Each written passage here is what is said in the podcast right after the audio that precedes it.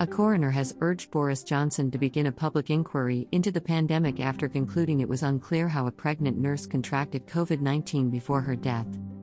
Mary Agyapong, 28, died after giving birth in April at Luton and Dunstable Hospital, where she also worked. Her husband told the inquest into her death that he strongly believed Ms. Agyapong caught the virus at work. The coroner concluded Ms. Agyapong died of multiple organ failure and COVID 19. Coroner Emma Whitting said, As a society, it is important that we learn from all of the lives that have been lost as a result of this terrible pandemic and to consider the wider policy implications that may be lost from each and every one of these. Since this is a process which goes far beyond a coroner's inquest, and the Prime Minister has indicated his intention to hold a full public inquiry into the COVID 19 pandemic, I urge him to proceed with this as soon as practicable.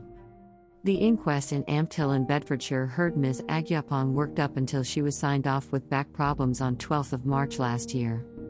She was admitted to hospital with breathing problems on 5 April and discharged the same day. Dr. William Manning, who assessed the nurse on her admission, said he suspected she had COVID 19 but sent her home as she did not require oxygen therapy. She didn't seem particularly happy to go home, he said.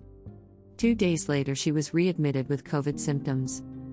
Surgeons safely delivered her baby, also named Mary, by cesarean section on 7th of April.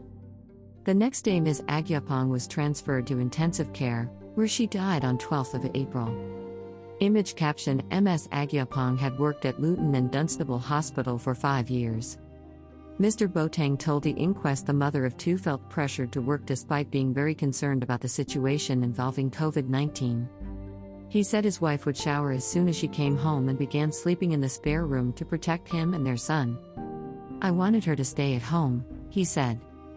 But due to high demand at the hospital, she had to continue working. A senior colleague said she had no knowledge of Ms. Agyapong being pressured to return or remain at work. Delivering a narrative conclusion, the coroner said, the deceased died after contracting COVID 19, but it remains unclear where and when her exposure to the virus had occurred. Image caption MS Agyapong had collapsed at her home in Luton before she was taken to hospital. David Carter, chief executive of the Bedfordshire Hospitals NHS Foundation Trust, described Ms. Agyapong as a fantastic nurse who was highly valued. We are reassured that the coroner has found no areas of concern regarding our support for or care of Mary, and I would like to pay tribute to our staff who did everything they could for Mary in hugely challenging circumstances, he said. After the ruling, Mr. Boateng said the loss of his wife had been the hardest pain to bear. Mary was strong, capable, vibrant, full of life, and the most precious person in my life, he said. It is still difficult to believe that she lost her life to the COVID 19 virus.